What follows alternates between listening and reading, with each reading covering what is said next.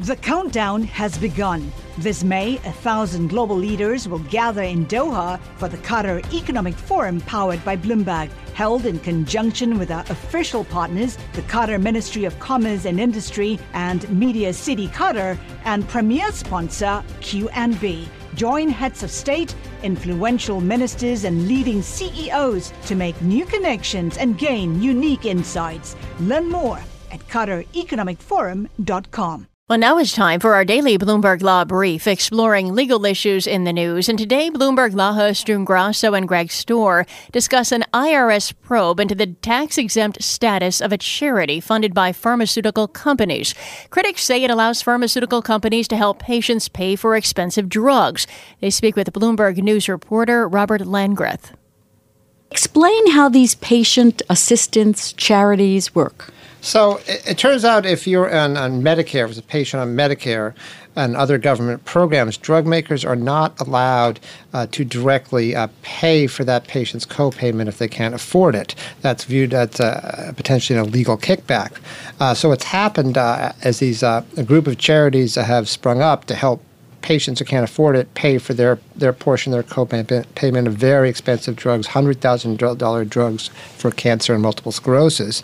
And the controversy is over whether uh, some of these charities uh, may be uh, too close in some way to their donors. As it turns out, they've created uh, very narrow disease funds where most of the money ends up going back uh, and these disease funds may be funded by just one or two drug companies, and most of the money ends up going back to patients taking those drug companies' drugs. And now it turns out uh, the IRS is looking into one of these charities, the Chronic Disease Fund, uh, and looking to see whether you know, does it deserve tax exempt status? Uh, and the IRS has done an analysis, and as we found it in court papers, showing that 95% of 129.3 million the charity spent on co-payment support in 2011 went back to patients taking drugs made by its donors. So, what is it that would be potentially illegal here? What is the IRS looking for? Are those numbers you're talking about enough to make a case, or do they have to find something more?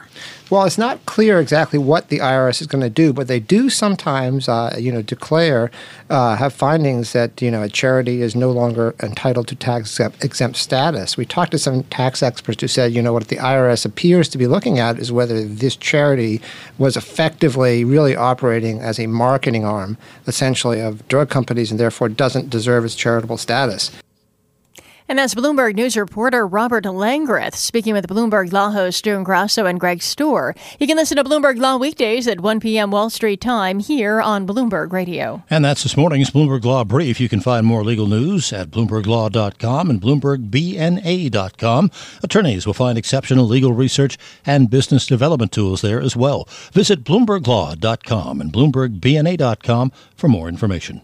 The countdown has begun. This May, a thousand global leaders will gather in Doha for the Qatar Economic Forum powered by Bloomberg, held in conjunction with our official partners, the Qatar Ministry of Commerce and Industry and Media City Qatar, and premier sponsor QNB. Join heads of state, influential ministers, and leading CEOs to make new connections and gain unique insights. Learn more at QatarEconomicForum.com.